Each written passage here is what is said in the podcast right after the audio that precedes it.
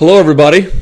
You know what today is? Today, just to be quite sure, today is Wednesday, December 31st. My name is Luke Thomas. This is the weekly promotional malpractice live chat here on MMAfighting.com. Today on the docket, really needs very little introduction. Jon Jones versus Daniel Cormier is just days away now. We'll be talking about that. In addition, uh, you've, you've got um, the rest of UFC 182. You've got other issues involving Scott Coker and, and maybe reaching out to Fedor and maybe reaching out to Brock Lesnar. You have some updates in the development of the UFC fighter lawsuit, at least from the UFC side. You have the entire 2014 in review and 2015, excuse me, in anticipation. We'll get to any and all of those things in the next hour and a half or so. Best place to do that, of course, is on MMAfighting.com in the comments section. You may also tweet me at SBN Luke Thomas. You can email me at luke.thomas at sbnation.com. And last but certainly not least, you know that the comments that are green get the most priority. Today's uh, beverages of choice are bad coffee and water in a plastic bottle. So there you go. All right. With that out of the way, uh, thank you for joining me. I greatly appreciate it. Let's get this thing going.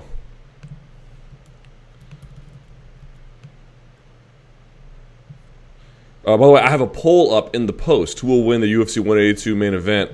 Let's see what the results are so far. Wow, down to the wire.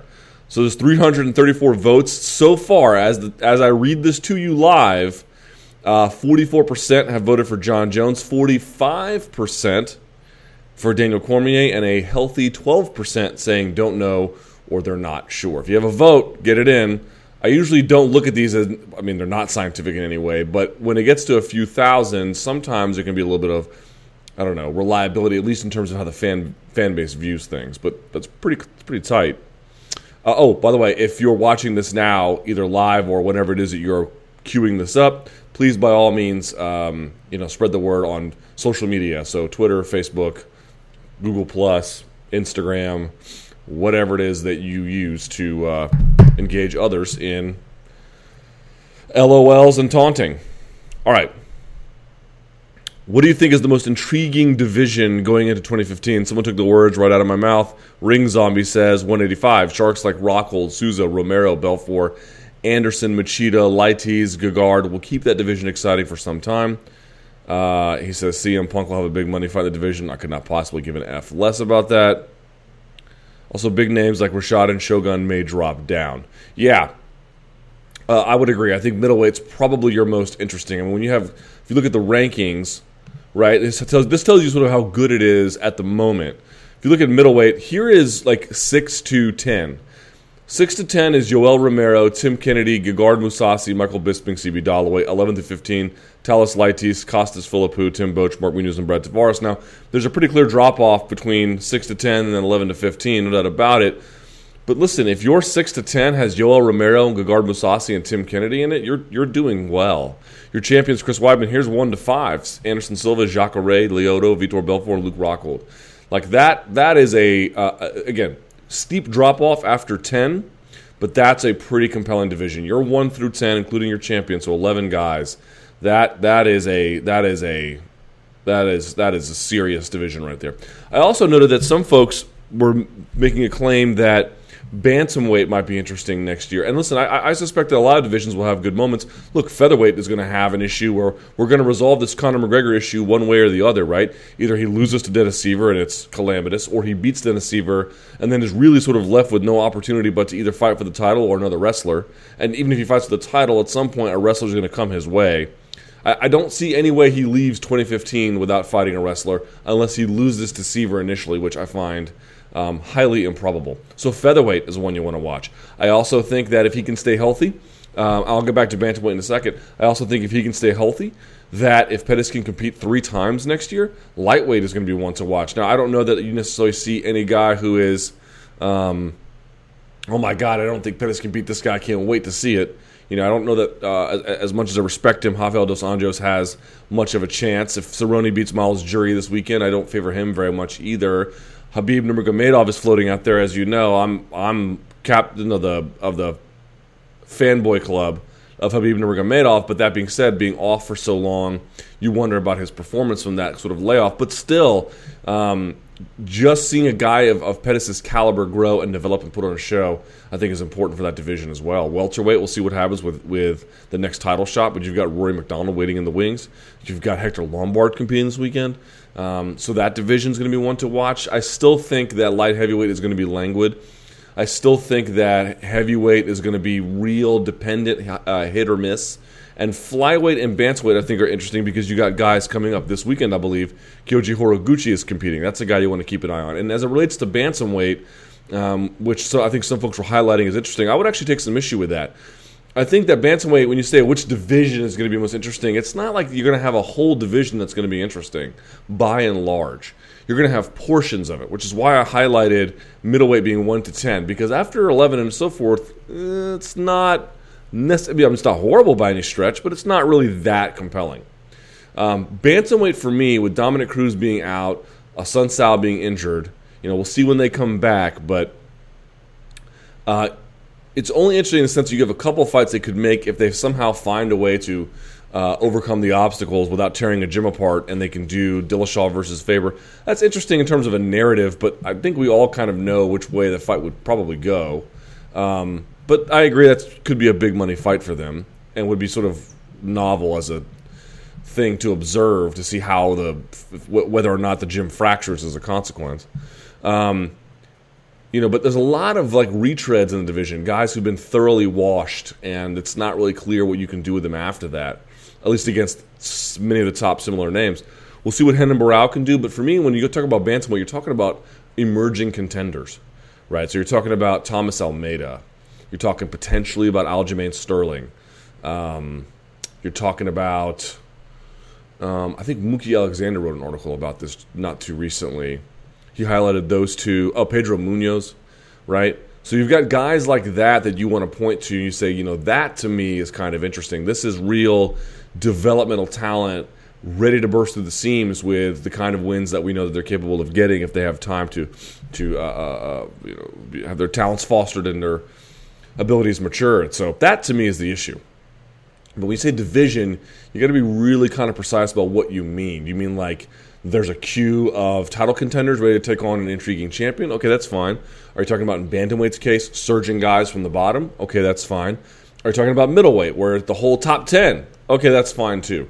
Um, but sort of be clear about the terms about what it is you like. And I think if you look at it that way, there's only a couple of divisions that don't stand out. As far as the women, by the way, we'll see what Ronda Rousey does. Um, but strawweight to me also seems like a division that could potentially have a lot of interesting matchups in 2015 as well. Bantamweight, I don't know for women anyway. Let's see. Jones versus Cormier, no common opponents. Luke, I've read almost every breakdown on Jones versus Cormier. One thing interesting is they have no common opponents, which makes the fight even more of a mystery. I was wondering, how do you think Jones would have done against some of the heavyweights that Cormier dominated, such as Antonio Silva, Josh Barnett, Frank Mir, Roy Nelson? Do you think Jones would have uh, would have handled the above heavyweights with as much ease? Um, well, he trains with Frank Mir, so I suspect that that's one of those ones where, I mean, we're talking about a counterfactual universe where maybe he doesn't train with him. What kind of success would he have at this at this juncture? I think Frank Mir. Um, I have a ton of respect for what he was able to do. I think the way he came back from the motorcycle accident, uh, you know, the whole generation of fans who just don't even appreciate that and how bad he looked against Marcio Cruz and um, and others. But uh, I don't know that the Frank Mir that we have today is that durable, is that forward thinking, is that aggressive.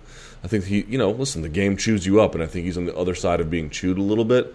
Um, so in that sense, I don't know that he would pose any real threats. I mean, obviously they went to the ground, but and Frank Mir's actually a little bit better of a wrestler than he gets credit. But I don't know that that will really work against uh, Jones. I think Jones sort of pick him apart, especially in the clinch. Roy Nelson, I think, I think uh, Jon Jones would have very little trouble staying away from his big power. Again, who beat up Roy Nelson in the clinch? Fabricio Werdum. I, I think Jon Jones could do things, you know, in a very similar fashion. Josh Barnett would be a tough fight because because part of the way that Cormier won that fight was really mixing it up. Um, but I think if Jones was aggressive enough, that was a, that's a fight he could win as well. Um, and Antonio Silva, you know, the the speed differential. You know, Jones is Jones is fast, but he's not wicked fast. But you know, he's got a little, he's got pep in his step, and he's got good timing. against a guy like Antonio Silva, I think that's just deadly. Barnett is one of those ones where you're like, how would that go? Um, it'd be interesting to see. But you know, someone asked to think about the reverse, like how would DC do against Rampage, or at least a Rampage that that, that Jones fought at in Denver, uh, or Rashad, or Machida, or Vitor, or Glover. Um, again, at the time that he fought Rashad, at the time he fought Machida, at the time he fought Vitor and Glover. These are good questions. I don't know how uh, DC would do against Machida, to be honest. I think that Machida might be Jones's best win. You know, there have been there's been ways to define best win. Is the best win the one against Gustafsson because he was pushed to the limit and found creative ways to come back? Is that the most impressive win? Is the most impressive win the one he had against Teixeira because he sort of put the fight on the terms by which Teixeira thought he could do best and was rendered impotent as a consequence? Is that the best win? Is is I don't know the Shogun win because he just blasted him from pillar to post? Is that the best win? To me, though, the Machida win might stand above all others. I mean, listen, guys, guys who are good in mixed martial arts do not lose by standing guillotine with except for the rarest of examples. And i think that and i don't have any stats to back this up but I, would be willing to wager a little bit on this. I, I think that Lyoto Machida might be the highest ranked opponent who's ever lost um, by guillotine choke. He might be the only or standing guillotine choke. He might be the only guy in a ufc title fight for that to ever happen. And we and we all know and respect Lyoto Machida's prowess, including in jiu-jitsu, right? I mean, he's a black belt there as well. This is not unfamiliar territory to him. You know, the reason why standing guillotine is it's it's it's like it's like armbar from the guard. It's very low percentage. It's very hard to do because the escapes to it are relatively uh, easy. But Jones finds ways to use his mechanics and biology in that lengthy arm in ways that guys are simply unprepared for. And for him to be able to control Lyoto Machida in a way that probably no other light heavyweight could, and maybe not even another heavyweight could, certainly not Daniel Cormier, um, to me is unbelievably impressive. And then dropping him to the mat. I mean, good guys do not lose to standing guillotines almost ever. Almost ever. You know, you talk about like in tennis, you have the uh, forced error and then the unforced error. Great players almost never make unforced errors they make forced errors. You know, guys did something so good that they had no choice, you know, but to get into that territory. And Lyoto Machida, you would think, oh, standing guillotine, this is the realm of unforced error because this is such a the, the defense to it is so easy. But basically, just walk your feet across, more or less. I mean, there's more to it than that, but it's a it's a it's very accessible defense. And and somehow Jones found a way to, to take that and make it a forced error. Um, that that to me is incredible. You know, you just don't see guys losing UFC title fights because they get standing guillotine. You see guys like Overeem was beating prior to his Strikeforce run, losing the standing guillotine. You know, uh, again, there are a couple of exceptions here or there, um, but they're rare. I think I think Jens Pulver got Cub Swanson in a ten finger guillotine. So again, it's not saying that only bad fighters have that happen to them, but it's rare, man. It's rare, especially in a title fight. So that to me that that that that stands out to me as like one of Jones's most impressive ways that he won that I just don't see Daniel Cormier being able to match in that particular way. Do you think people that pick Cormier to maul or wreck Jones because of his impeccable wrestling excuse me, wrestling pedigree are blinded or forget who Jon Jones is and that he is capable of? Uh, I'm not sure exactly what you're saying, but here's what I would reply with. I certainly detect. I mean, look, let me fix this. Hang on. There we go. I think I spat on the camera because I'm a lumbering oaf. Um, I would certainly argue that there is a fair amount of analysis to me that is impacted by feelings towards one guy or the other. So in other words, if people really dislike Jon Jones, they see Daniel Cormier's, you know, because Daniel Cormier's resume is just so friendly.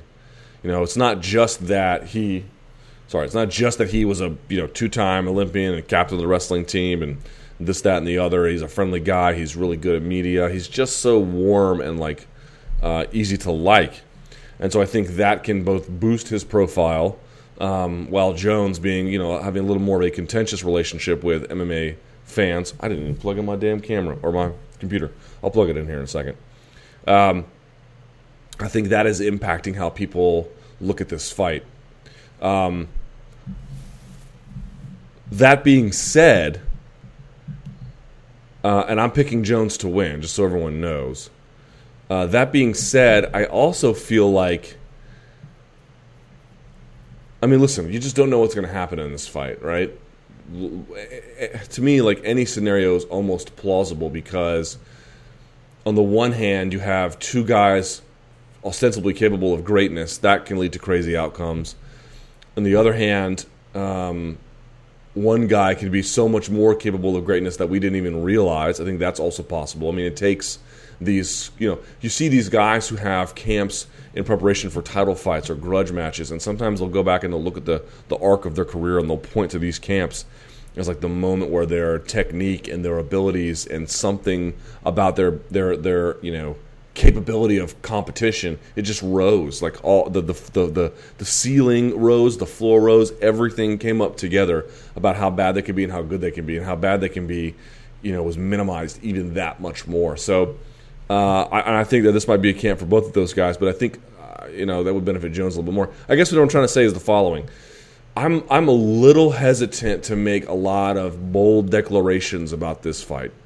Uh, I am willing to go on the record and pick Jon Jones um, and I do think that, you know, once it won't be close, I, I, do think that all things being likely, all, sorry, all things being equal, the likeliest outcome is one where um, by the fifth round, if it goes that far, you'll know who's in control. But, you know, I think that people are, I mean, listen, Daniel Cormier is not young by any stretch of the imagination, he's 35. He's my age, and I feel like I'm not, you know, I'm not two-time Olympian, but I feel like death most days. You know, um, the interesting thing feature for me is that the only real reliable way to judge what's going to happen in a future fight is to look at tape and examine it and tendencies and what guys do and what they've been bad at and what they've been good at someone noted they've never had any common opponents. This affects things as well. I guess the central point I'm trying to make is people sort of assume, and I think a little foolishly, that the finality of Cormier's talent is there for us to look at. In other words, I would I would submit to you that if you looked at tape for this fight, in almost any fight, you can cobble together a legal case such as it is. You could make a case for why this guy should win or could win, and you can make a case for why this guy could or should win.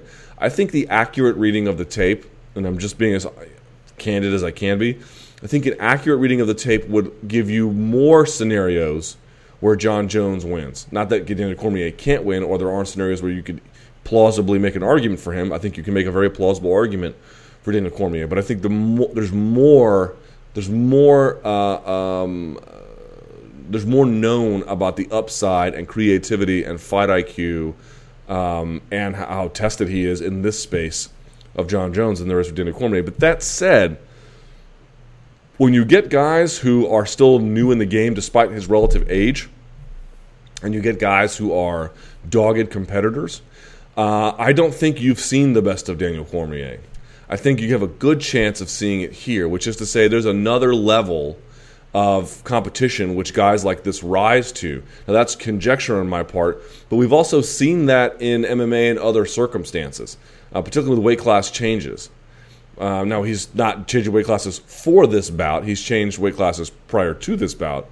But I, I guess I would point out to you that we have reason to believe that guys of this um, work ethic, guys of this uh, guys who are in this kind of world Cup class camps, guys who are still you know, only five years into mixed martial arts, he is older, but I don't think he's reached that spot where he can't reasonably still add some skills and makes more tactical adjustments such that he needs to. Is that enough to beat Jon Jones? You might say yes, others might say no. I guess my only point being is I see a lot of guys looking at Daniel Cormier's resume and being like, okay, well, he washed these guys, but these guys are nothing compared to who Jon Jones fought. What we've seen Daniel Cormier against these guys is not really enough to argue that he can beat Jon Jones, and I would I wouldn't take issue with that I would take issue with the idea that what you've seen in those 15 bouts, roughly, is somehow the totality of his ability. I, I, have a, I have a real hard time accepting that. I have a hard time accepting that if you just look at it, go down, get on Fight Pass, and look at what he's done in Strikeforce and UFC, that you know what Daniel Cormier can or basically can't do. I think there's another level that he has not hit uh, that we need to be prepared for. So when you take that into account again, it's conjecture, and this may be all based on speculation, but I do believe that we have reason to believe, based on what we've seen in mixed martial arts from other guys, from other competitors, particularly with this little amount of novice and early time, relatively speaking, in mixed martial arts, and guys who are competitors like this. Um, I would expect more from him. I don't think what you've seen is finality by any stretch of the imagination. But maybe Jon Jones goes in there and blasts him out in a round. I don't know. This question follows up perfectly. Would you say Cormier's MMA resume is a little overrated, not comparatively to Jones? Would I say Cormier's MMA resume is a little overrated? I don't know. Overrated by who? It, depends what people are saying. We took some calls in the SiriusXM Fight Club. People being like, "I don't think this is even going to be close. I think, I think, you know, Daniel Cormier is going to run over him. I mean, he might. You know, I don't. I'm not going to get up here and tell you that such a thing is crazy. Uh, but I would say again, in reviewing of the evidence from the outset, looking in, from the outside looking in, from the beginning of this process, that's a difficult argument to make. That's a very difficult argument to make. Um, I think what folks are saying is, why is Cormier getting this kind of hype as the guy to beat Jon Jones when you look at his resume and he's beaten guys like Roy Nelson and uh, past his prime Frank Mir, um, arguably a past his prime Barnett, uh, and um, you know a Bigfoot Silva who is okay but not great, and Jeff Monson, right? Uh, how can you how can you make those claims authoritatively? Um, again, in reviewing the tape, you are in reviewing the tape. There are plausible scenarios for Daniel Cormier, but there are m- many more for Jon Jones. I would I would submit to you, but I would be very cautious. I would be very very cautious about getting on here and saying things like, "Well, we reviewed the evidence, and this is what Daniel Cormier can do." I would I would expect for this kind of camp for a guy of this relative uh, this relative um, uh, exposure to the game to have another tick up in ability every time. I still would put that in front of him. Now, how much longer that can last, I don't know, but uh, I don't think you've seen all of his tricks. Would you say UFC is kind of rooting for Cormier to win in a sense that it sets up a future blockbuster rematch? I mean, I'm certainly, if they have a really tight contest and Cormier wins, I don't think they'd be uh, heartbroken about it. But I think that they're, despite all the headbutting they've done, I really believe fundamentally that they want Jon Jones to win. And the reason why is because you've already invested this much time in this guy. You know, how many years has he been headlining shows? How many uh, promotional, how much promotional effort and manpower and dollars and resources have you put behind this guy? And it's a guy who, on his own, has certain appeal. I mean, Cormier might have that too, given the opportunity, but um, you know, a guy who can go on Regis and or not Regis and Kelly. It's is it Michael Strahan and Kelly? I don't is it? Did Michael Strahan is even still on that show? He was on that show at the time. Um, you know, a guy who can go on major shows like and many others he's been on as well. Too, uh, by the way, Deadspin did a huge feature on him. We're talking about that kind of guy. Cormier may be that kind of guy too, but Cormier is 35. You know, um, doesn't have a whole lot of time left in the game before he either becomes a coach or a commentator or or, or whatever it is he does in the next chapter of his of his life. So, so yeah, you've already come this far with Jones. There's all this hemming and hawing about how he's he's big, but not as big as he could be. You know, he takes time to to get someone to be a big star, and um, he's much further along the path than Daniel Cormier, and has much more time to soak it all in. Uh, you know, whether he stays light heavyweight, I don't know, but you get the idea. I just feel like um, I just feel like not that Cormier winning would be somehow damaging. That would be a really wrong argument to make. But for all they've invested in Jon Jones, he could take a big turn and a big step up with this win. That a loss could just continue to set back those efforts that they've that they've you know forwarded for so long. You know, are they going to go out there and root for the guy openly? I don't know, but uh, hackers release user info for UFC Fight Pass. Luke, I read that hackers released user info, credit card numbers from UFC Fight Pass. How serious is this? Or do you have more details? Is my credit card in danger? Well, I, you know, uh, I can assure you that um, I changed my password. If you want to change your credit card, I recommend it. I haven't heard anybody say, "Oh, I had these weird charges on my account." Have you? So you know, um, and I read that Ian Kidd thinks that that maybe uh, the guy who had all the initial reporting about some of the security lapses in Fight Pass, he thinks that they didn't. They, he has argued, you know, uh, publicly on Twitter. He doesn't believe there was an actual hack. So just to be on the safe side, um, I changed my password. He says that, by the way, that they have upped their security anyway. Um, you know, but you can you can never be too concerned. Ch- check your credit card statements, but I haven't seen anybody that has shown any evidence that they've had their stuff taken. Uh, not that you know I'm begging for that to happen by stretch of imagination, but uh, it may have been um, it may be real. It may have been a false threat. So far, I've not seen any evidence it happened, but just to be on the safe side, do the right thing.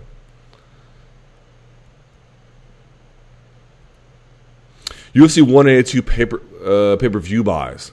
Luke, how many pay per view buys would you consider a success for this show? To be honest, and y'all are gonna laugh at me. I see people being like, "Oh, this will do 1.1 million." Y- y'all are, y'all are high. Y'all are sky high. I I think if it does 600,000, that's a huge win. Um, we are not living in a guys. I, I don't know how else to tell you this. You know, um, pay per view is not what it used to be for everyone in the space. We all know that. We are also living in a world where UFC does not have as much exposure on TV as they once did, believe it or not. Uh, it's true, they don't. And, um, I mean, they have a lot of exposure week over week, but they're not able to hit these huge audience marks like they once were on a more routine basis. Um, and, uh, you know, we live in a world where they've they've lowered their own pay per view uh, basement floor by putting on so many shows. So it's a damaged, you know, uh, uh, they've damaged your ability to recruit audiences for pay per view. Not, you know, horribly. I mean, six hundred thousand still an f ton of money, um, but they've certainly lowered it. They've impacted it. You have pay per view space itself sort of being in a problematic state. And then you have what I would argue is they don't have a ton of exposure on television, the kind where you need to reach massive amounts of audiences. So when they reach million, million, million week over week, it's largely the same million. They're not really being able to catapult themselves into a new stratosphere. I think people know who Jones is. I think the brawl helped with sort of Daniel Cormier's visibility. It's an easy media sell. It will do well. I would say seven hundred thousand would be a would be a minor miracle. Would be a minor miracle. I hope. I hope so. I'd say somewhere above five and less than seven. That's what I would say. But I say people being like, "Oh, it'll do 850 to a million. No, it won't. I'd be I I would I would almost I mean I'm not foolish, but I would almost bet my mortgage it won't even get anywhere near 850.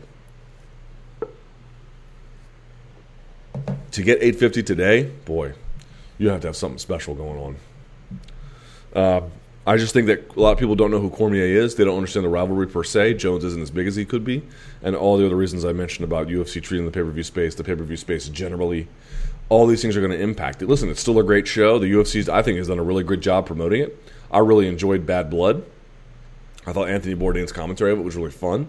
Um, there was a lot of interest online for it. It's it's a great product. It's a great product, but facts are facts. Um, the space is hurting. UFC has done too much operating in the space. For I think you can make a strong case that they have, which has impacted their ability to sell there. Um, it's not going to do eight hundred thousand ever, but it will be a big success, which I think is the most important part. Jonathan Snowden tweeted about his concerns of whether this fight will penetrate mainstream sports fans. Here you go. Luke, Jonathan Snowden tweeted about his concerns of whether this fight will penetrate mainstream sports fans. Now that we are a few days away from the fight, how do you see this fight doing? Do you think it would have been a bigger if it took place in September? Of course. I know personally this is the biggest fight amongst my social circle since UFC 168. I would say that's about right. I would say it's about right. I think it'll do again. 600 to me, I don't know what internal expectations UFC has to me. 600 to even 700,000 would be would be 700,000 would be great. I would consider that to be a great win, all things considered. Um, it's a good show. Like, there's nothing wrong with this. Like, uh, you know, you're not supposed to say buy it or don't buy it. I always give you the same answer. If you like something, buy it. If you don't, don't. But if you're a fight fan, it's not clear to me what you don't like about this. There's not much to dislike. But the point about whether, whether it'll reach mainstream sports fans, I don't. I think it has to some extent. Um, there's a little bit more attention being paid by the traditional sports media to this thing. Um, we'll see how that picks up today, tomorrow, and Friday. Those are the really the most important days in terms of influencing pay per view uh, buyers. Uh, really, pay per view buys. I mean, who buys pay per views like a month out? Like no one does it. People like Thursday or Friday, like you know, you want to watch it, you don't want to watch it, blah blah blah. Some folks have it on their radar for a long time, but you get the idea. Um, so so yeah, I think that one, I don't. I, y'all just need to accept a lot of MMA fans aren't sports fans. Um, so it's a lot of non-overlapping audiences there. I think the question you're asking is: other people who aren't traditionally MMA fans who may give it a chance on occasion, are we getting enough exposure into the, their media for them to come back over? Um, you'll get some of that, but this is why I'd be real hesitant about it too. You know, um, there's going to be an NFL playoff game, I believe, that day. Um, if that's the case, you know that's going to take up a lot of opportunity and and time. So if you're if you're a sports fan, you're making an opportunity cost. Do you watch a free game on television, or do you watch um, a pay per view? Admittedly, a very good one uh, that is roughly at some of the same time. No, not quite. I mean, in fact, most of the pay per view audience will take place after that game is over. But um, you get the idea. So listen, folks need to fundamentally accept that MMA, combat sports, and traditional sports they are cousins, but they're not the same thing. They have a bit of a different audience. In fact, they have a dramatically different audience. There is some overlap between them. Um, I think Cormier and Jones have all the ingredients that would interest traditional mainstream mainstream sports fans. I do not in any way. Um, I would be, you know, I'm open to the idea that the next few days they'll get a lot more rolling in. Uh, we've already seen some evidence of it, but I would have some managed expectations about how far that goes.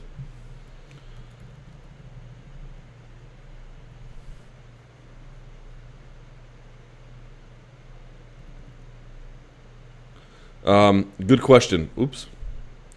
Donald Cerrone. Is Donald Cerrone a freak, or is there something in his training eating habits that allows him to constantly keep fighting? Do other combat sports have the same kind of injury issues that MMA is plagued with? I would say, um, well, in MMA you have you, you compete infrequently.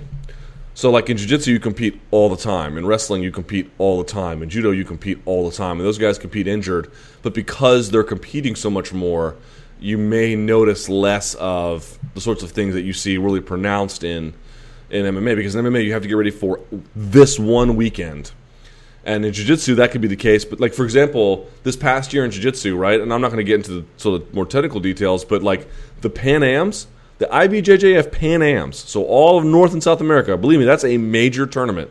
That was like one week before uh, the Nogi Worlds. What? I think it was Nogi Pan Ams and Nogi Worlds were like a week apart. It was it was insane. It was insane. So you had dudes like uh, I think Gary Tonon did really well at Pan Ams and then poorly at Worlds, or I can't remember vice versa at this point. It was something like that. Or no, AJ Agazarm like got beat by Gary Tonon in the Pan Ams, and then a week later, Agazarm goes and wins the Worlds. It was nuts. So you're constantly competing like that.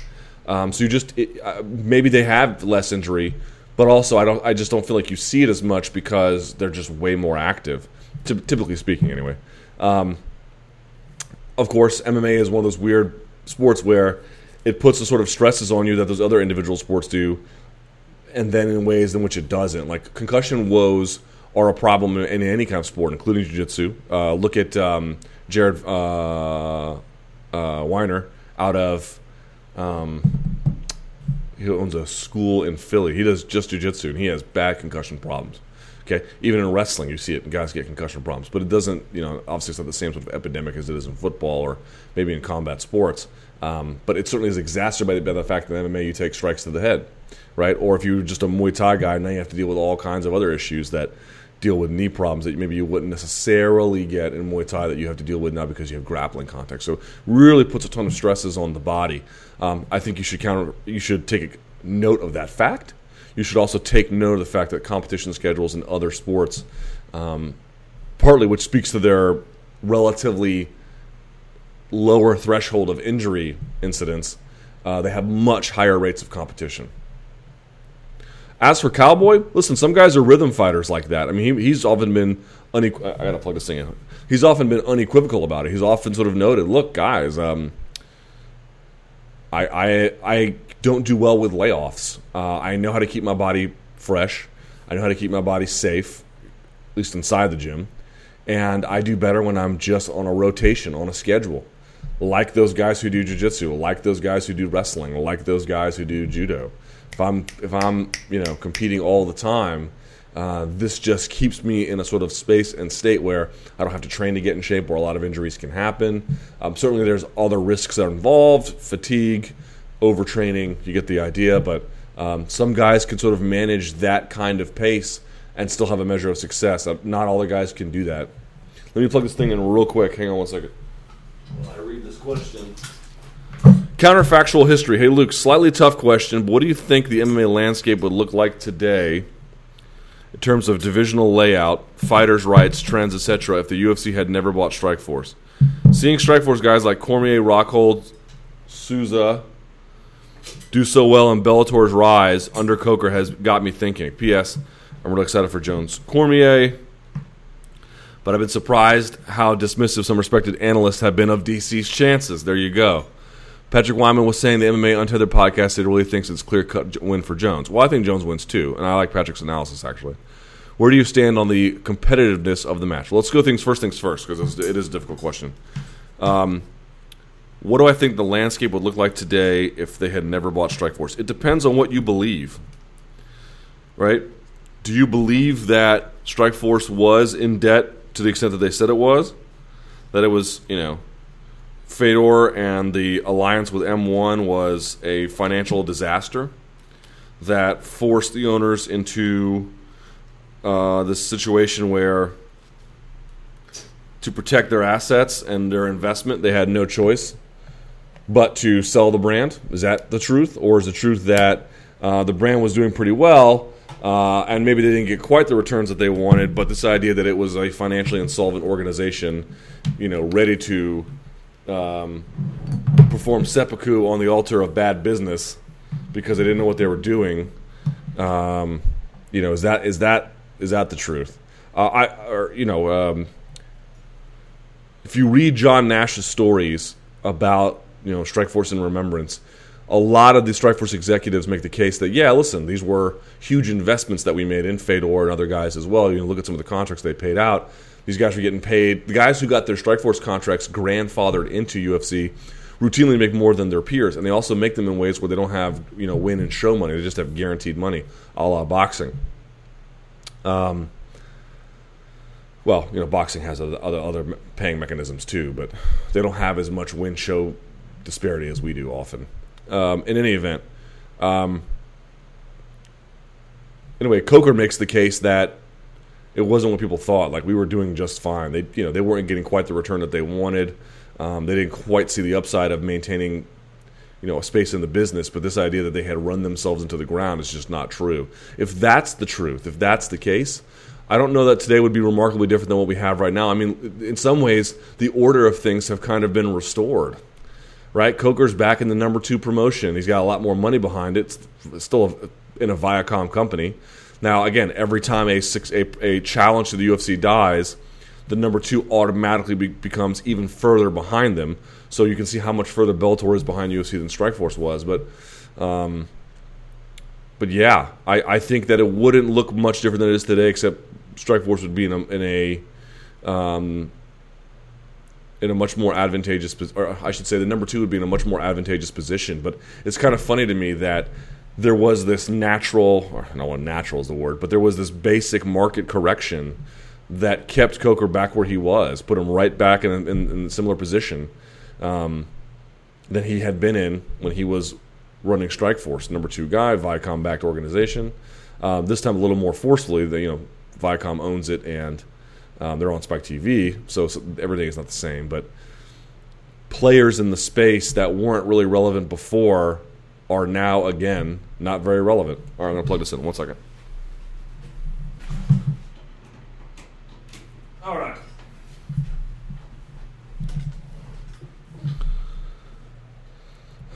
Uh, footwork and movement. Luke, how do you define the difference between footwork and movement? I sometimes hear commentators calling both of them at the same time, which they are clearly not. Can you give examples of each? Um, yeah. Actually, someone makes a good point. Connor, uh, I always mispronounce his name, Ruebusch, and Patrick Wyman do a podcast focusing on footwork and movement recently. It's the Heavy Hands podcast. It's usually very good. Check out that episode. Yeah, first of all, I would recommend you go listen to those guys. They do a little bit more of this sort of examination than I do, at least on a more routine basis. Oh, I need to drink some of this water, man. I'm supposed to go do a marathon roll after this, and I haven't had any water. That's going to go poorly.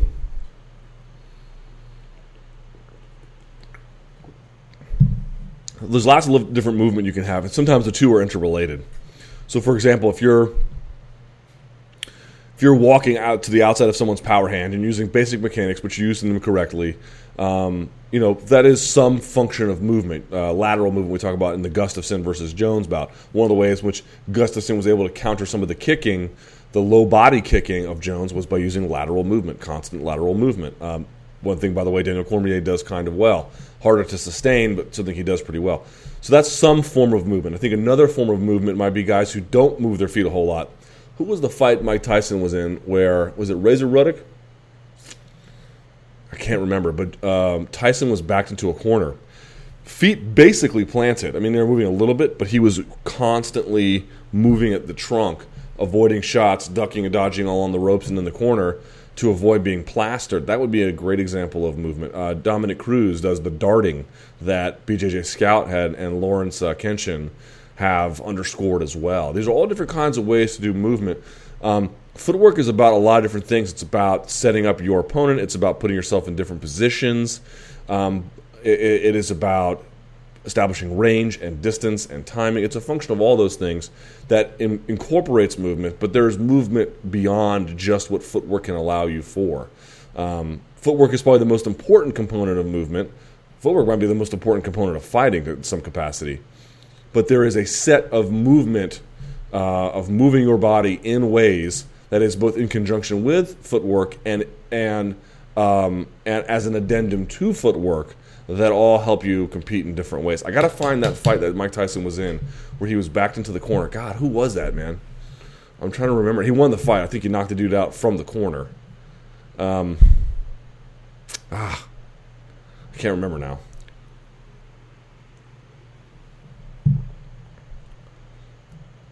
MMA wish list 2015. Give us your top five on your MMA wish list for 2015. Okay, I'll just make this up. I haven't thought about this at all. Number one, uh, fewer injuries. I know we can't get rid of them, but let's get as, rid of as many as we can. Let's get the fights we want to see. That's the first one and most important one. Number two, um, I really, I really, really, really, really, really, really, really, really want to see the UFC it's not just about dropping face the pain.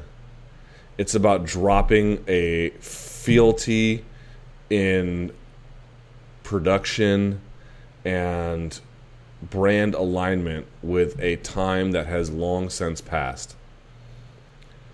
And they've done that in many other ways. And again, I will compliment the promotion of UFC 182 to a great degree. I mean, understand Dana White has basically been MIA for this fight. This is one of the biggest fights that the UFC has had in year, or certainly months, and we'll see how it goes and how it ultimately does. You could make the case after the fact, one of the biggest fights they had in years.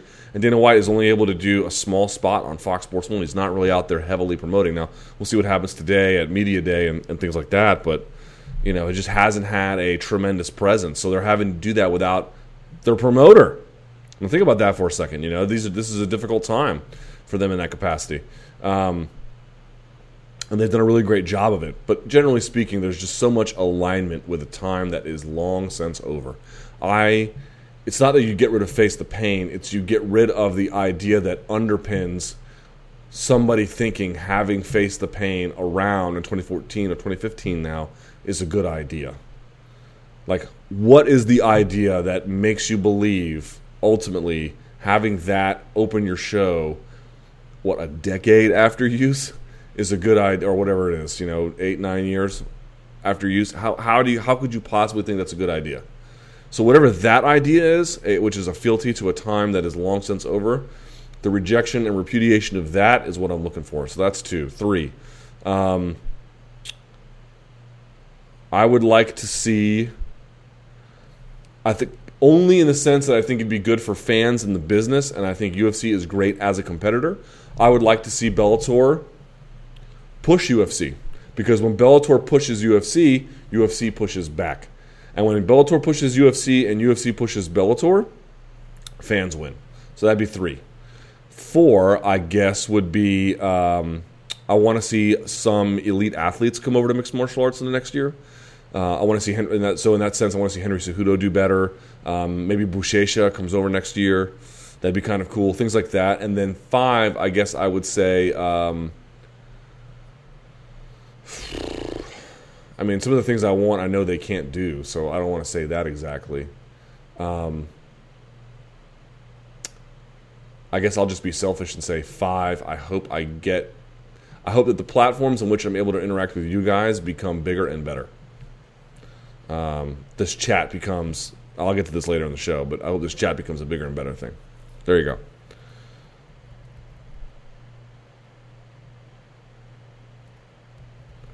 Natural born rematch. Carlos Condit has stated he fancies a rematch with Nick, Nick Diaz. Would you like to see that scrap again? If you would, what excites you about it? I think there's definitely some unfinished business about that fight, isn't there?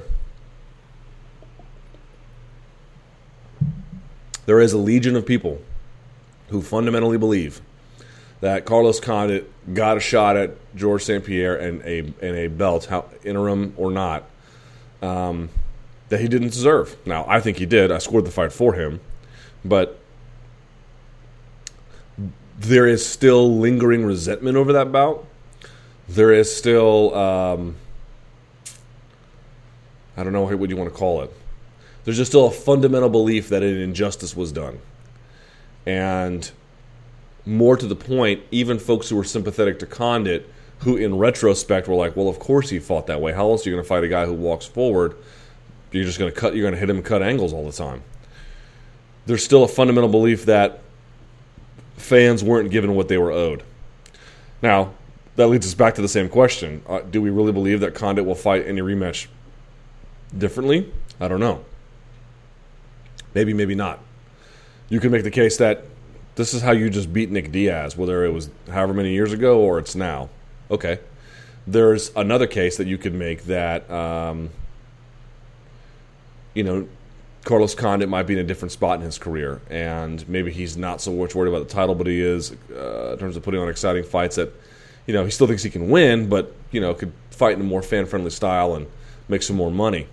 Uh, in that case, I think that'd be a fun fight for people to watch, but I would just be a little bit skeptical about what you'd get a second time around being dramatically different than what it was the first time. Uh, thoughts on the Deadspin jo- Jones article? I thought it was an interesting, refreshing take on Jones. However, I wonder if the author hurt himself at all in the way he portrayed Jones, in that other athletes will be hesitant to grant him such access in the future. For example, the part about the waitresses. Your thoughts on that or the piece in general? Uh, first of all, really enjoyed the piece in general. One thing I think that folks need to accept is that a majority of the good work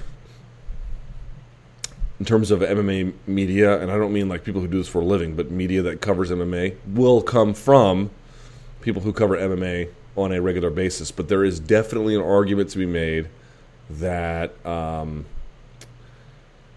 some of the better coverage sometimes comes from folks who have nothing to do with the sport you know, guys who take a look at it with fresh eyes and who don't have the same ties to the community and the same concerns or even the same investment because they're not fans. A lot of the best work comes from folks like that, and you have to accept that. And I think it's just part of the natural order of things, you know. Um, and and in some ways, that seems very logical to me that guys who are able to examine it from a different perspective and and oftentimes you see that the work that people do outside of MMA is long form, you know, because I think that's also them, the author, trying to navigate waters that they don't fully understand. It's them working it out. Um, and I think that's a really interesting process to watch because you get another twist of the screw that you don't normally get with somebody who's there all the time, who knows Malki and has him on speed dial. You know, it's a little bit different, and I think that's an important thing to have. So, in that respect alone, I enjoyed it. I think Greg Howard is a fantastic writer. I highly recommend it. Uh, I do think that Deadspin has a bit of a how do I say this? they what was great about Greg Howard's piece was that he acknowledged the flaws of Jones and his Jones's humanity and Jones's own struggles with his own identity and Jones's inability to relate to the MMA fan base.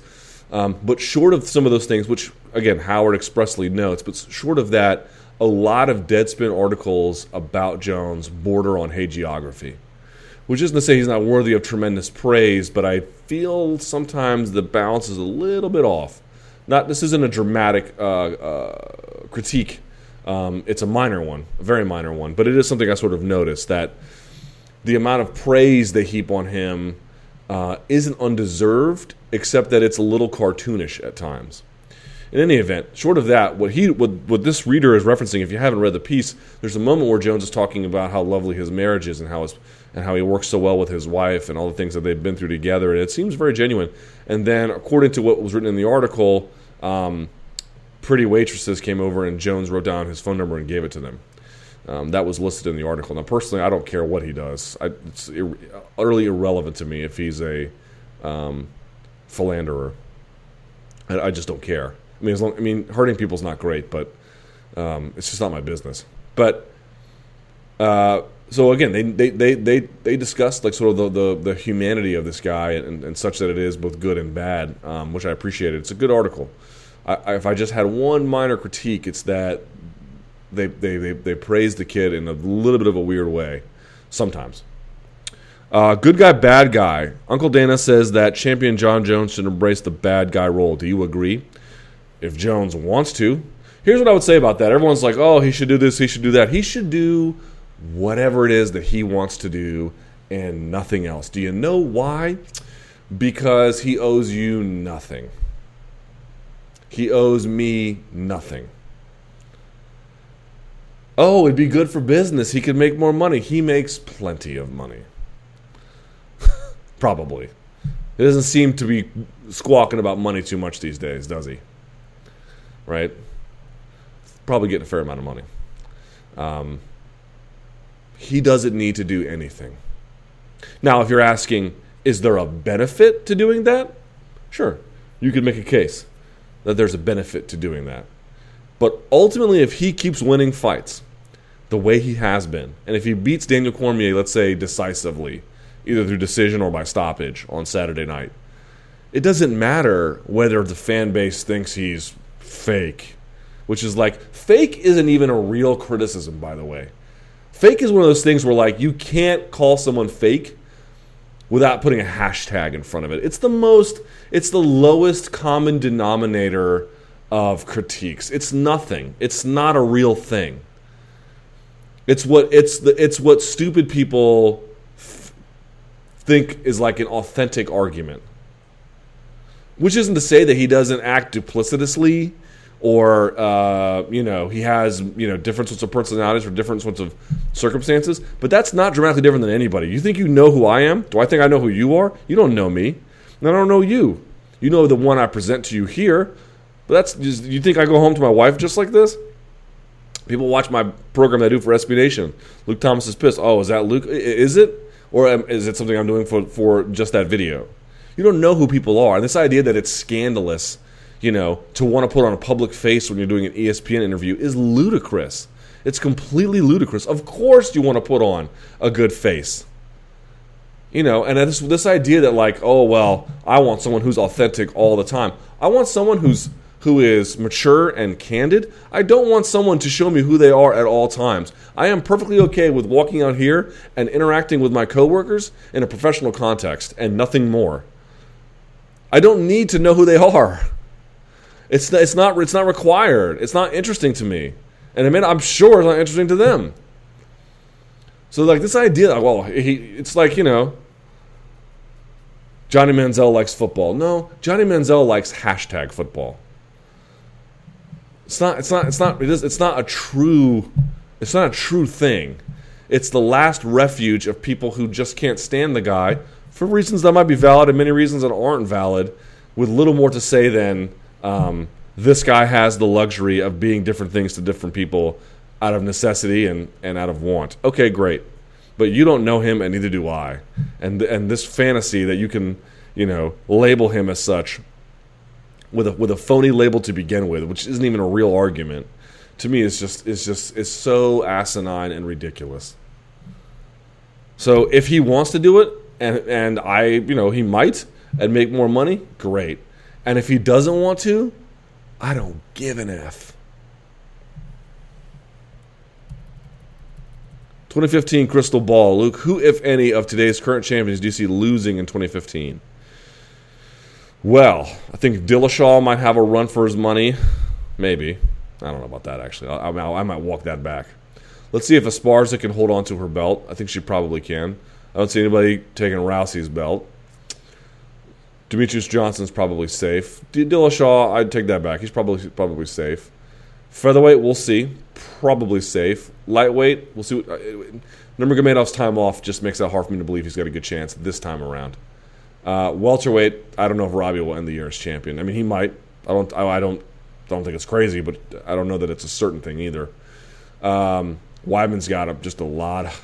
Weidman's got a lot of struggles in front of him. I mean, I I like him to win all those fights, but just to be able to do that is a very difficult thing. Um, we'll see what happens with Jones. Whether he if he wins on Saturday, if he jumps up, uh, and then Cain Velasquez, can he stay healthy? You know, if he can, sure. I don't see anyone beating him, but is that a certain thing? I don't know. Um, so there you go. By the way, S got real last night in Japan, and the, the reader has a picture of Fedor, who looks semi slender. It's like a little bit of a, haunt, a paunch, but uh, next to Scott Coker. Coker with a wry smile. We'll see what happens with Airman. I don't know about that.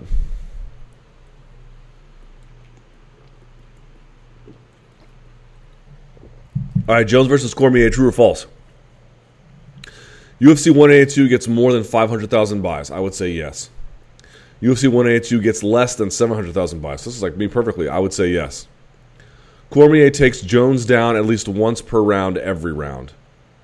Uh, f- false. Jones takes Cormier down at least once. True. Jones will significantly hurt Cormier at least once with a body shot. False. Cormier will inflict more damage on Jones than Gustafsson did. Oh, I have a hard time seeing that.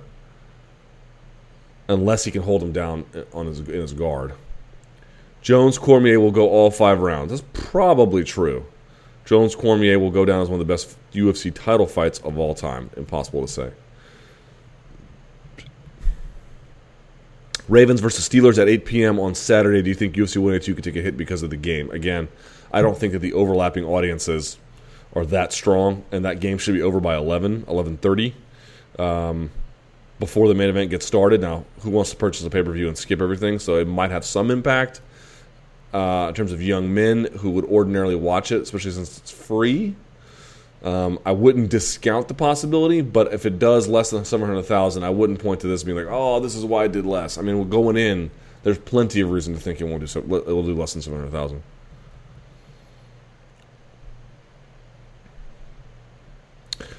Is UFC sleeping on the job in terms of promoting Jones Cormier? Nope. I think they're doing a great job. I think they're doing the best they can with the resources that they have. That's really all you can ask, right? What else can you do? Except with the resources you have, exhaust them. That's it. there's nothing else you can do. Um, in many ways, they got lucky with the brawl. You know, in many ways, this is bigger than it ordinarily would have been. Um, so no, I, I would be very hesitant to criticize UFC in the build up to this one. They've had original advertising around it.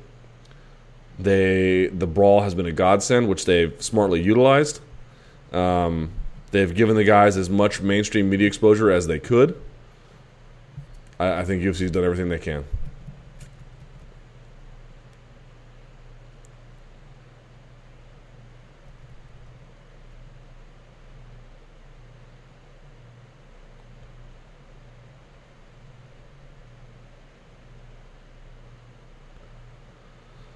Um, MMA media criticisms. I get a little frustrated with some articles which I feel are either misleading. The journalist creates the issue himself, e.g., article about Gastelum and Pace overwhelming Woodley, or which I feel have their place in a celebrity tabloid rather than a sports news website. E.g., Tate thinks Ronda smells. Do you take issue with any of this?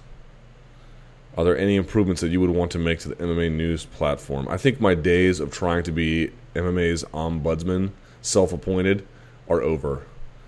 Um, you know, just follow me on Twitter to see the kinds of news that I think is good or interesting, and that'll be all the answer that you need. But I think I also work for the best website in in the sport, so.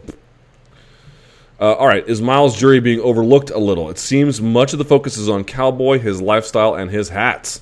Well, they are great hats. But little seems to be focused on Myles Jury. Yes, Cowboy has been in there with some of today's greats, but with Gomi, Sanchez, Ricci, Nijem, and Johnson on Myles' recent defeated list, it's everyone's favorite Cowboy in a lot more danger here than it seems most folks anticipate. If Myles beats Cowboy, how do you think it is most likely to happen? Um, and then someone says Ben Fowlkes said it best about Jerry. He's like the ultra bro dude that everyone knows in life and has to admit is a good fighter, but nobody really likes him. Harsh, but I think he might be right. I mean, a couple of things. One, I would argue that that what Ben Fowlkes said is true. That's one.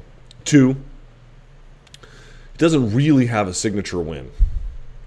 You know, he just doesn't. Um, Cowboy, in some ways, has fought good guys and lost to them, but at least he's been like positioned next to them.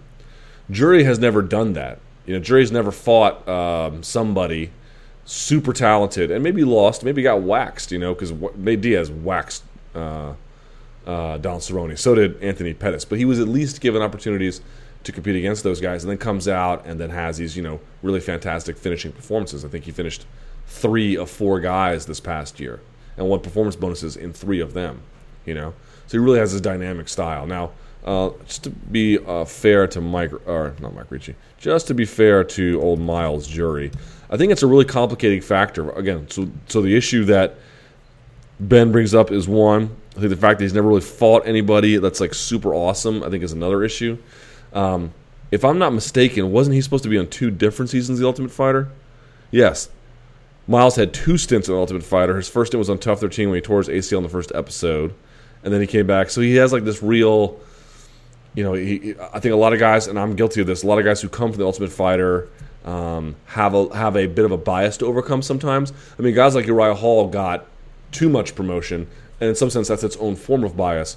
But I mean the other side of that, which where a lot of guys sometimes get left behind because we have fairly or unfairly sort of seen that. Well, if you're a blue chip guy, you don't need TUF. So blue chip guys don't really come out of there. And what we've seen is that's largely true. It's not exclusively true. Some good guys still come out of there Kevin, Kelvin Gastelum and Myles Jury being one of or two of them. So I think that that is part of his problem too. He's uh, so he's he's a bit of a bro dude. He's never really been positioned next to a really elite guy. Um, he came out of the Ultimate Fighter, had two different stints on it, and neither was necessarily all that remarkable. Um, and even the names he's beaten, you know, beating Nijem is nice, but he beat Michael Johnson in 2002, 2012. I'm sorry, before he, Michael Johnson really turned the corner. Um, Ricci is nice, but he's been bounced. Diego Sanchez hasn't won a legit bout in a long time, you know, one that he was supposed to win. And Gomi, we all respect Takanori Gomi for what he's done previously, but there's no denying he's on the other side of, of the hill. So, yes, he stopped Nijem, but he barely beat Ricci, which was a terrible fight. Um, he controlled Sanchez, and he knocked out Gomi quickly, but you know he has a bit of a defensive style. He has a really clean and efficient style, and we should and we should we should honor that and we should be very thankful for that. But he hasn't really. The reason why there's just not enough there is because he's not really done it in a way that is against someone truly battle tested, incredible. Don Cerrone um, is is a is a very elite, credible talent. If he can do that against that guy, I think that's the moment when you're like, okay, okay, great. You know, like look at Kelvin Gastelum. I mean, everyone's like, man, if he can beat Jake Ellenberger, that's kind of impressive. And he goes up there and just ruins Jake Ellenberger, and he might beat he might beat uh, Tyron Tyron Woodley. And if he does that, it's like, oh my god, how can you deny this guy anymore? And you're looking at a guy who was a long time Kelvin Gastelum denier. Now you can say what you want about the story about and whether the outcome there was fair, but you know, the dude is is obviously quite talented, and he's finally beating really named guys. Until now, Jury hasn't really been doing that. And when he's been beating them, they've kind of been over the hill. If they have a name, and when they don't have a name but they're really good, maybe he's not putting in the performances that he should be. Uh, he's a bit of a bro dude, which is not the end of the world. It's it's a lot of combinations. So he's had to overcome a lot of bias, and that's unfair, both with the Ultimate Fighter and sort of his general personality. But what is a very fair criticism is that while his resume is great, there's no there's not a lot to dislike there. But if you're asking why isn't this translating into this, for you haven't done enough yet. It's quite obvious, really.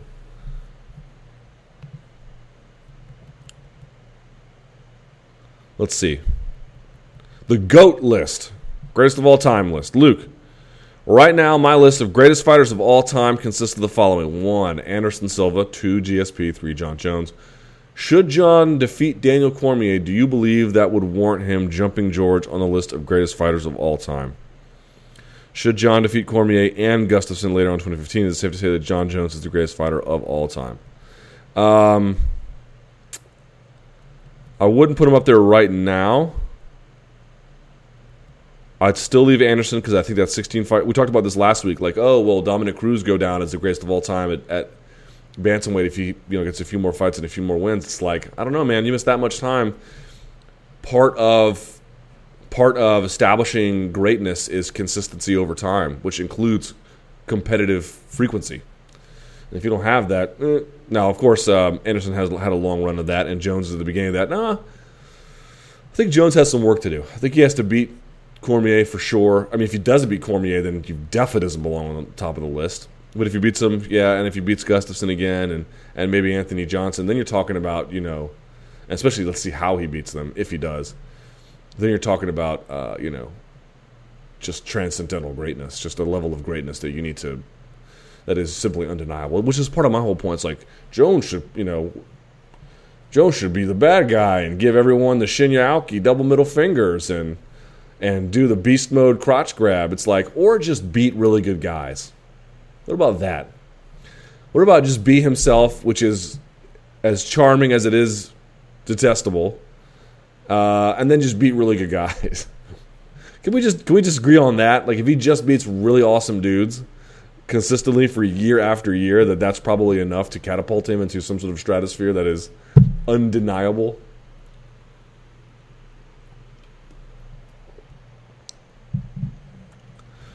UFC Primetime. It's been a long time since there's been a UFC Primetime. I would have thought if any fight would be given a primetime series, it would have been Jones DC. Yeah. So the reason why they don't do that anymore is because, as someone I think notes here in the comments as well, um, it's very expensive to do. I mean, the turnaround on editing and getting it out and putting it on television, it's I mean, the production costs of that are monumental. TV is expensive. TV is expensive. That's why they sell a lot of money in advertising. That's why they pay a lot of guys to go over there and do TV. Like if you're on TV, that's where you're making money. That's where all that's where all media folks want to not all. That's where many media folks want to go because the money is so good. If you're on TV, on some level, you're making pretty good money, probably. Um, but you know, to do that kind of show is really expensive. And guys, I mean, it's just to me, it's just a they don't believe.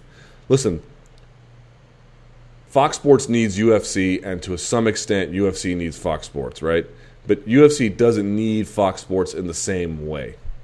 In other words, if there were other suitors in the space, I could see those other situations being really advantageous for them.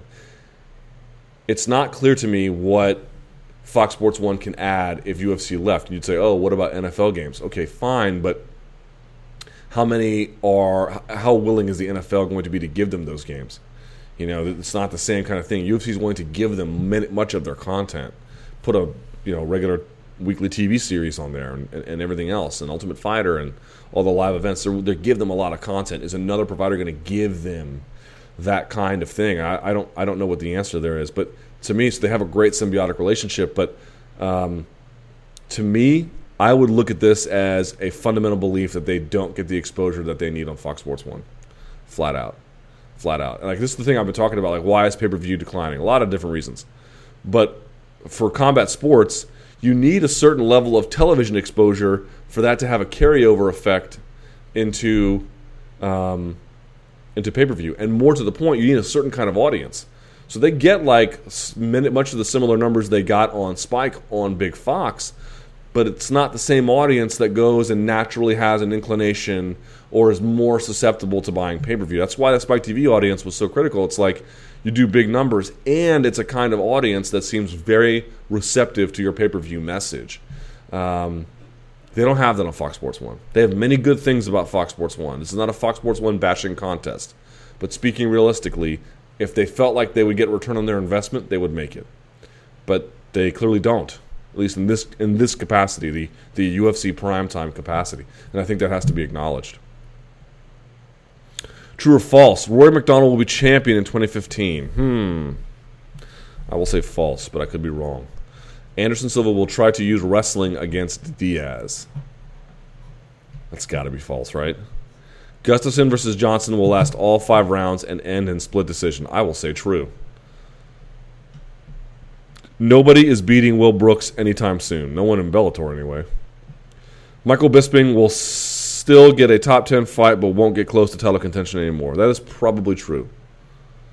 Ronda Rousey and Chris Weidman will not retire undefeated. Uh, I will say true. Ooh, dagger. What do we have in the old tweet machine?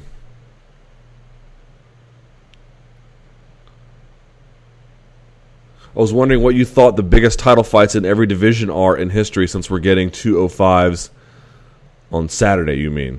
Uh, good question. Let's see. I mean, some of those are not even that big. Um, what's the greatest flyweight fight of all time? Is it one from Japan? I, I don't think so. Um, geez.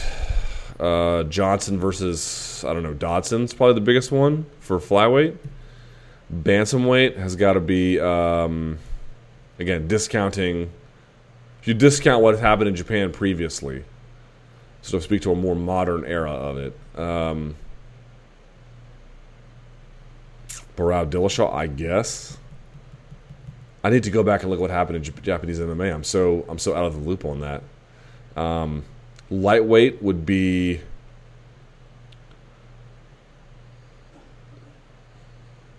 something involving BJ Penn. I guess Penn Edgar won. The biggest fights involving lightweight are a guy who it was BJ Penn, but when he fought at welterweight, like Penn versus Penn versus. This, I haven't been this excited for a fight since Penn versus Saint Pierre, uh, one or two. That to me is sort of the issue. Um, I would say that is probably your biggest welterweight fight for sure, even though it's sort of like a mauling in the end. Um, middleweight, I don't know, Silva versus Sonnen or Silva versus uh, probably Silva Sonnen two maybe.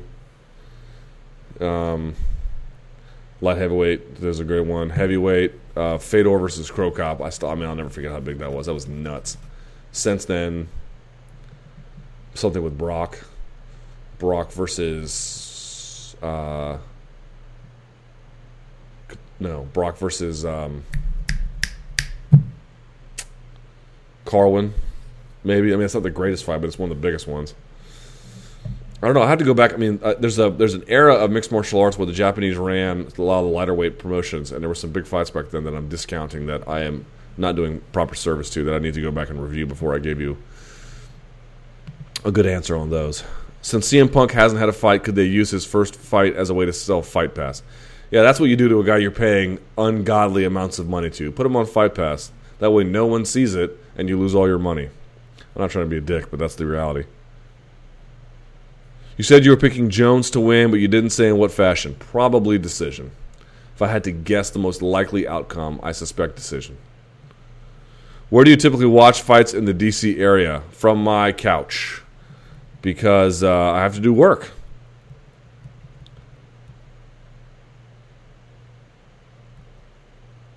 Uh, someone says the chat video feed is lagging often. Don't worry, I have a separate recording that allows me, uh, which I'll upload, so don't worry about that.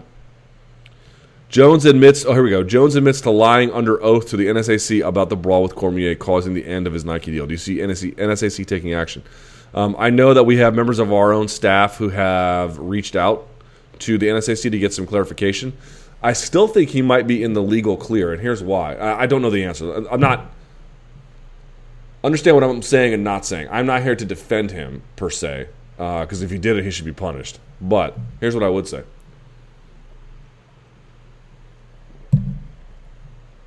I would argue that um, part of what he claimed was that the, the, the relationship between he and Nike and Nike and MMA and Nike and UFC was deteriorating for a long time, and that um, after the brawl happened, they were just like, you know what, why don't we just part ways?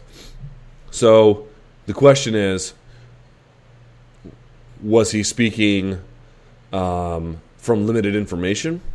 Was he speaking in a, in a, in a technical way? Is he wrong? So there's a few defenses that he might employ with more information. But if you take his, but uh, the criticism of him is that like, well, if you knew it was deteriorating and that was a straw that broke the camel's back, that's not the same as we were all in and then this ruined things. Those are two materially very different kinds of claims. Um, he needs to explain the difference. He needs to explain why it's one or the other. Either he just outright lied, or no, I didn't lie. I was working with limited information, or this is how I interpreted your question. I, I wouldn't say that he's outright effed. I would say that under further scrutiny, he might be just fine. But listen, guys, I don't know what you're expecting. We're talking about the NSAC. You know, Floyd Mayweather does this stuff, and I'm sure some of that what he did on that show um, in the lead up to the God, who did even fight last? Maidana fight, where the doghouse thing where guys were forced to fight 30 minutes, no rounds, and I'm sure some of that was dramatized for TV. I'm sure some of that is quite real. Dumb stuff between men happens at gyms across the country. Why would Floyd, May- Floyd Mayweather's be any different? They do dumb s like this. This is not this is not some like aberration of the norm. That is the norm. And he goes up there and was like, "Oh, this was just made for TV," which I'm sure is somewhat true and probably not true at all. And they were like, "You know what, Floyd? You bring us so much money. We are we're sorry for dragging you in here, but thanks for your candor, and uh, we'll see the next time you come out." You know, it's I mean, Jones is not the same as Floyd Mayweather in that capacity, but he's not too dissimilar either. So. Uh, I don't know what you think is. Everyone's like, "Oh man, is the N, is the NSAC hammer going to come down?" You mean on the you know arguably the greatest fighter ever and youngest champion ever, and a guy who's probably got another eight years of his career left? Yeah, I'm sure they're going to drop the hammer on him. I'm sure. Hashtag I'm sure. Someone says, I'm talking about CM Punk. I assume Fight Pass sales are underwhelming. It'd be a great way to set up Punk for success and sell Fight Pass subscriptions. That's true, but that would ultimately be a devastating loss of money. How do you feel Gus would do in a matchup with DC? Strong favorite either way. Amazing style contrast, in my opinion. Um, I don't think they're that dissimilar in terms of their striking. The question would be the wrestling. Would Gustafsson be able to um, avoid getting the game mixed up on him? Would he be would he would he be offensively muted in anticipation of what Cormier was doing? I think that to me would be the issue. But striking, um, I don't know that it would be so dissimilar, even with the different body types to me, it's how the wrestling affects it. And by the way, I saw a cool thing about Jon Jones, and it was like a GIF or like pictures of all the different ways in which he's taken guys down. Folks, I don't know why you're not doing that for Daniel Cormier. Daniel Cormier is the king of like uh, running the pipe on a single, and when it fails because a guy plants his weight one way, he goes for the inside trip. Like Cormier is the man of getting you to commit one way so he can attack you the next. You know what I mean? Uh, Ronda Rousey, for example, she's awesome at this. Like she's so so good at this. So what does she do?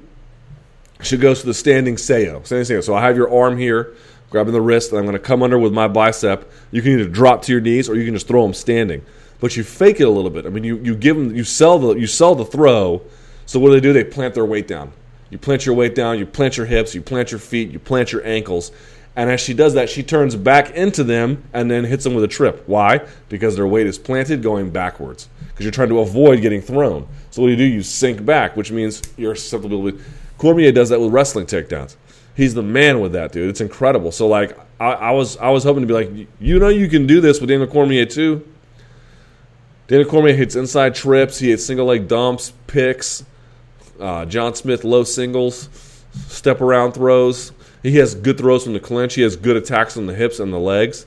Um, That's why I like Cormier. He's got he's got upper body takedowns, he's got lower body takedowns, and he's got an array of trips from either way, um, in misdirection and misdirection takedowns.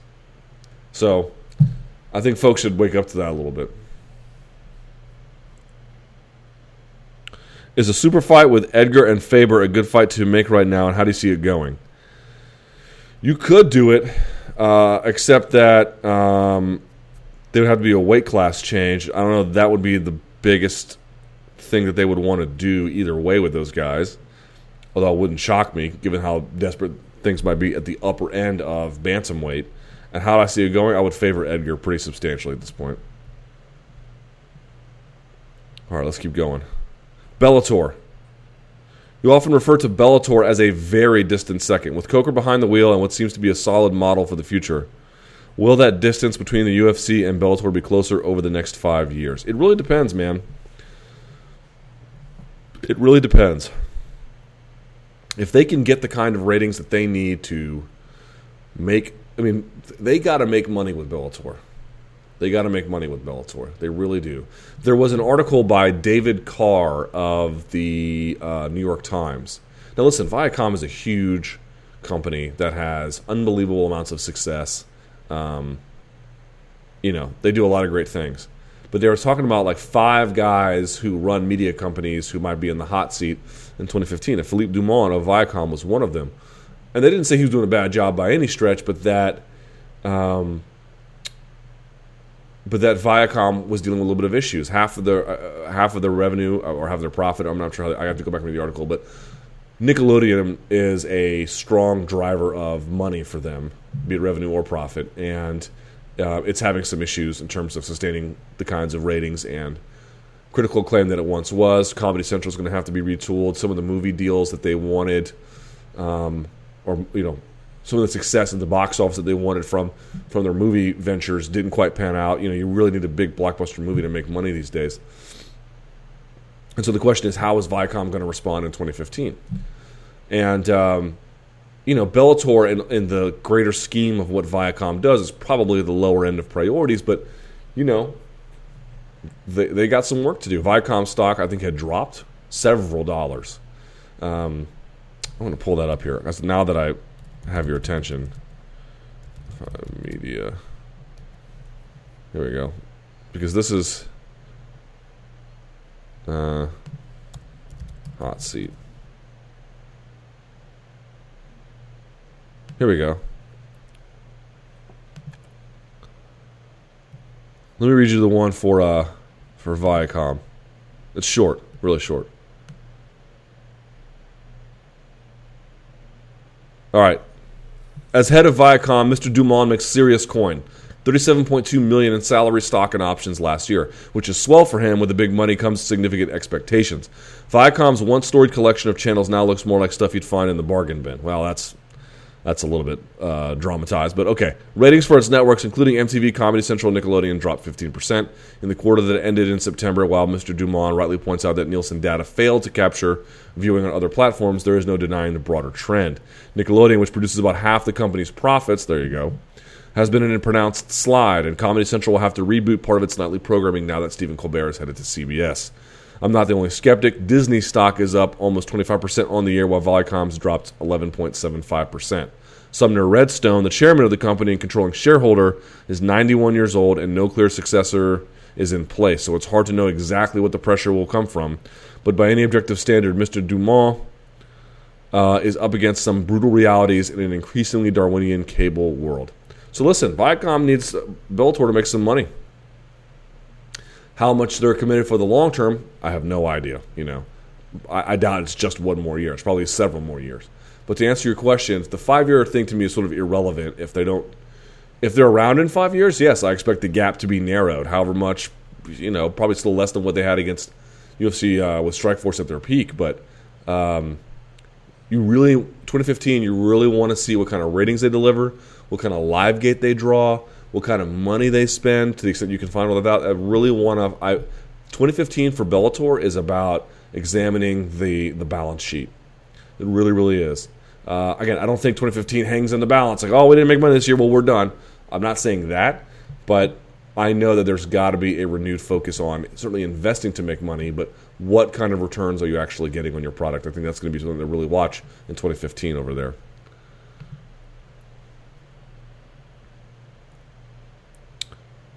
How do you see the following fights going down? All right, McGregor Siver. I see McGregor just blasting him out on the feet, stopping any sort of desperate takedown, and then finishing him on top with, with strikes.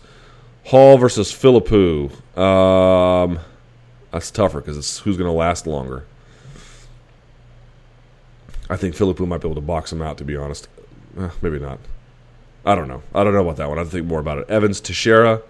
Um, Evans is probably a little too fast for Teixeira. Might be able to get in and out and if not get a takedown, certainly mix it up enough to keep the Teixeira guessing and while avoiding damage.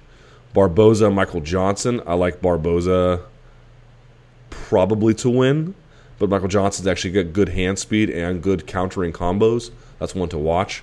And then Pettis Dos Anjos, if confirmed. I, I like Dos Anjos a lot, but he's going to get he's going to have a hard time with Pettis.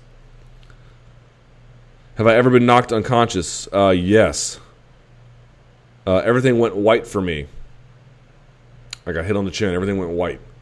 And I remember just doing. I remember. Here's what I remember: is just this. Like there's a moment where I knew I was falling, and I was like, "Oh my god, I'm falling." I remember telling myself that, and then everything went white. And then I woke up. I don't know, maybe 20, 15 seconds later on the ground, something like that.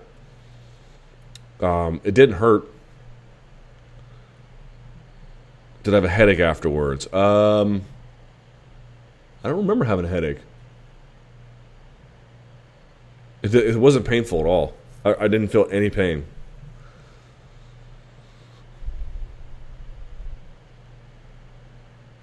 Which fighters would you be okay with not fighting anymore? You're asking me personally? Uh, GSP, yes. Silva, yes. Dos Santos, yes. Mark Hunt, sure. Uh, like in other words, what I the question you're asking is who would I be okay with retiring? Meaning who, who as they continue to compete is risking something that they don't need to.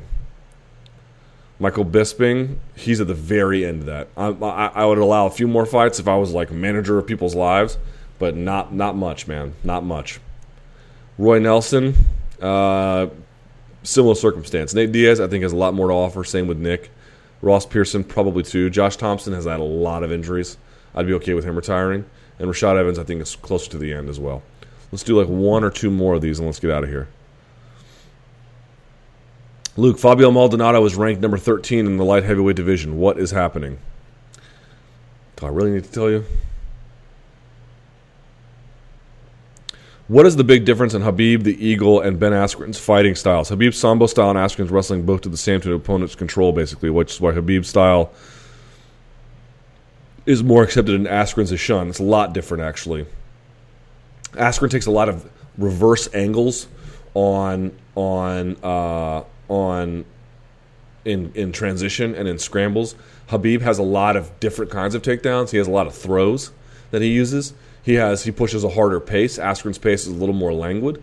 Um, overall, I would say that Khabib's style is much more physical. Like get, you go watch a lot of funk rolls. Like they'll roll the different way into positions and it's almost like watching someone tie their shoes in a mirror. I mean, they're still getting it done, but it looks a little bit weird. That's kind of what the funk style is. Khabib's is much more straightforward, in your face.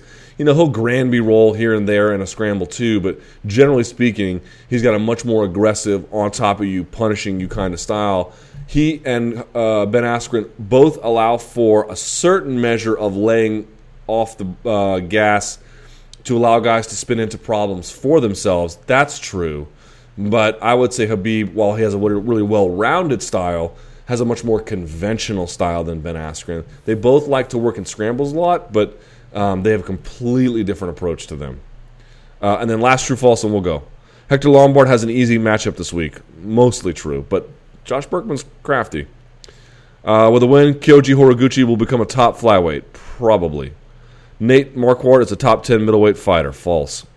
Don Cerrone versus Myles Jury will have to have one more fight to win for the for the belt. Uh, agreed. True. Jon Jones versus Daniel is more exciting than UFC 168 main event. Uh, for me, it is. Jon Jones versus Daniel will pass three rounds. I say true. All right, so we have to get out of here. But before we go, let me just say the following: This is the last chat of the year, which has been one of the most professionally rewarding careers of my life.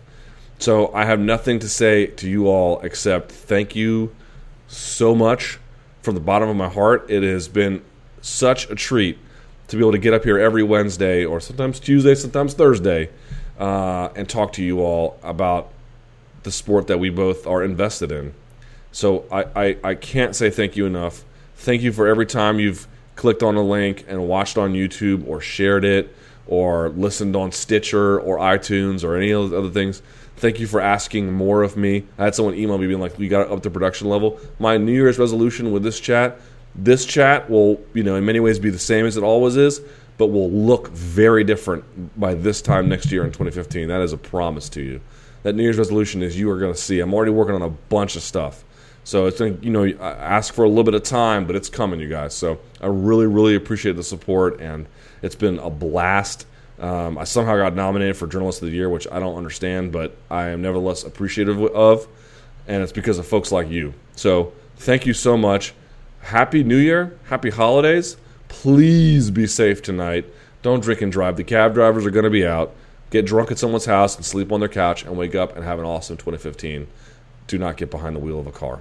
Um, with that said, guys, what a year. And Saturday is the best that mixed martial arts has to offer, which is no better way imaginable to ring in 2015 than to start off on the right foot like that. Thank you so much. I'm so appreciative of all you guys. Um, lots of coverage coming tonight, tomorrow, Friday, and of course, Saturday night. And until next time, stay frosty.